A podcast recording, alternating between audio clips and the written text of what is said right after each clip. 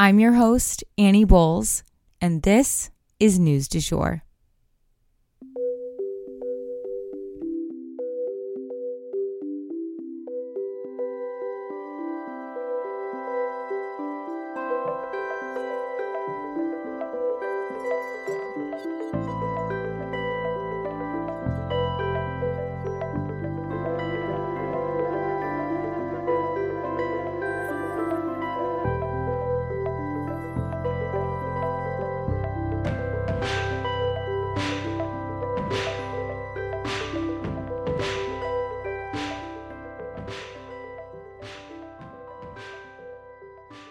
Hey, you guys, and welcome back to the News du Jour, a calmer space to consume the news.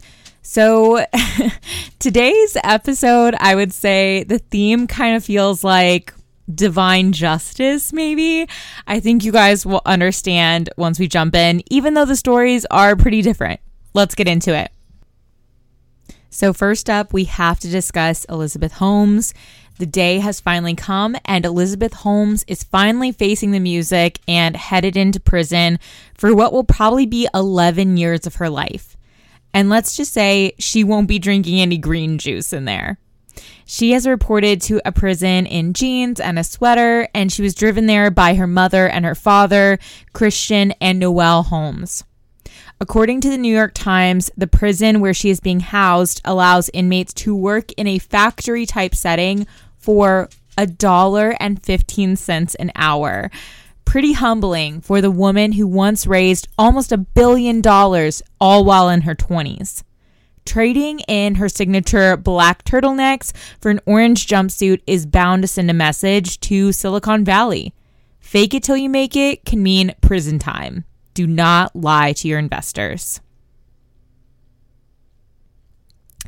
Okay, and for our second story of the day, I did want to issue a content warning. This story does involve some graphic descriptions, not as extreme as some other times, but I did want to go ahead and give that preface. So, this is a story about the nun who did not decay. So, this is a crazy story that I feel like plays right into, you know, Catholic mysticism and folklore in a way that we really haven't seen in modern times or in the United States. Let me explain when you go to Catholic churches in Europe or even places in South America, you will often see relics. Oh, Oh, this was the ear of Saint Catherine, or this towel showed us the face of Jesus, etc., etc. And this type of spiritualism or mysticism is a type of thing that Catholics just love. You know, an element of magic amid the framework of unbending Christianity. But now, such an event or relic, if you will, has developed in Missouri, of all places. And people are flocking from near and far to pay homage and to have their own little brush with perceived magic. In the small town of Gower, Missouri, a nun named Sister Wilhelmina Lancaster had passed away. She died in 2018 and had been buried for four years. Unfortunately, her body needed to be exhumed in order to move it during an expansion. But when the casket was opened, her body showed absolutely no signs of decay or insects, despite the fact that she had been placed in a simple wooden coffin without being embalmed. Her white habit was perfectly intact, without a wrinkle or a stain. People are interpreting this as a testament to the Catholic faith and a renewed reason to believe. One visitor said of the event, quote, I was just overwhelmed. You hear or read about these things, you know they're true, maybe in Europe or somewhere, but to actually see it happen in our day and age, I think, is a great testament to the Catholic faith. End quote.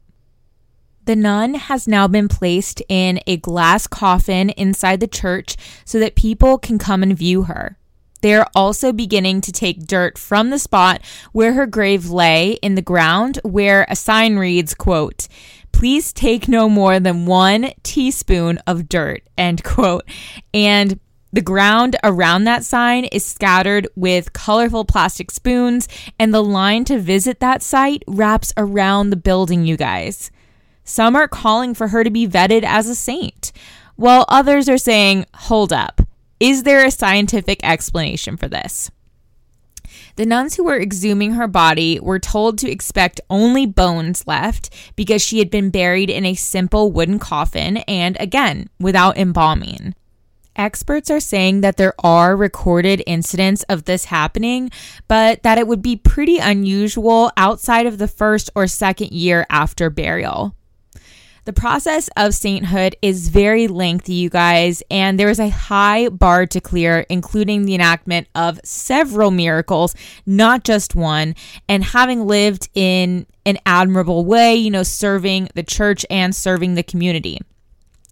Also, you cannot even begin the process of becoming a saint until five years after your death. So that would begin at the soonest next year.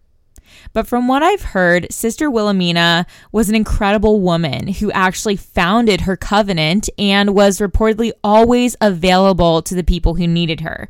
The expansion of this church, that was the reason she was being exhumed, was actually to build a little sanctuary for her to house her body because she made such a big impact on her community. So I think there's definitely a chance that she will be considered for sainthood.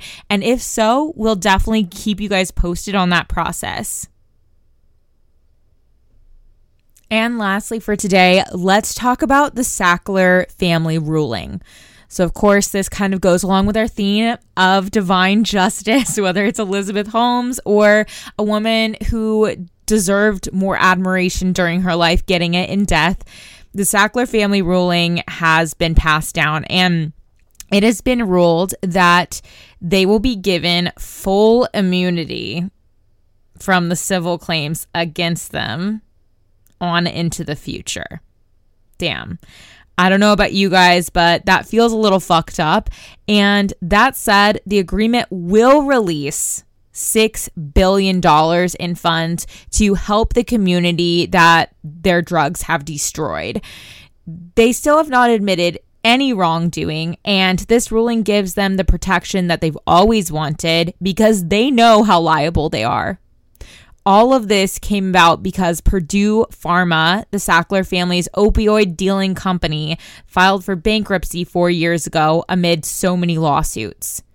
This has been a huge point of contention because the family has so much private wealth. They will now, though, under this new negotiation, restructure into a new company called Knoa Pharma. So if you see that name, Knoa Pharma, it's Purdue Pharma under a new banner.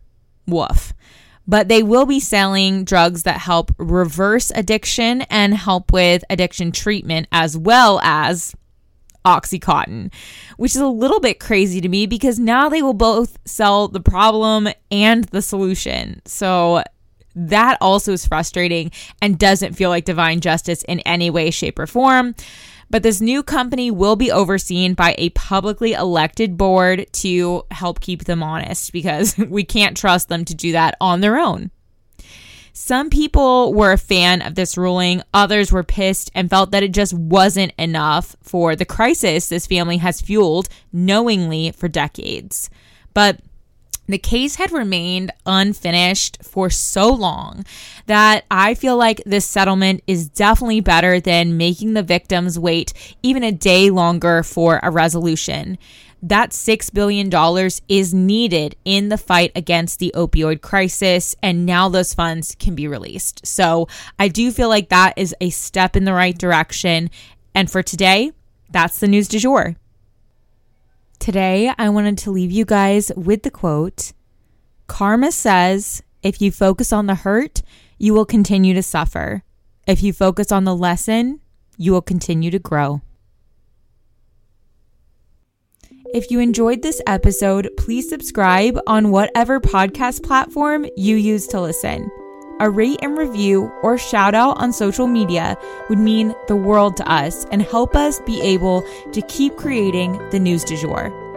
But the best way to support all of our work is to become a patron at www.patreon.com forward slash sugarfree media.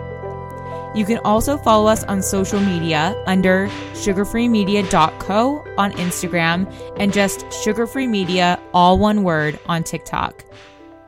We appreciate you listening and look forward to telling you about the news again next time on News du Jour. Broadcasting from Oklahoma.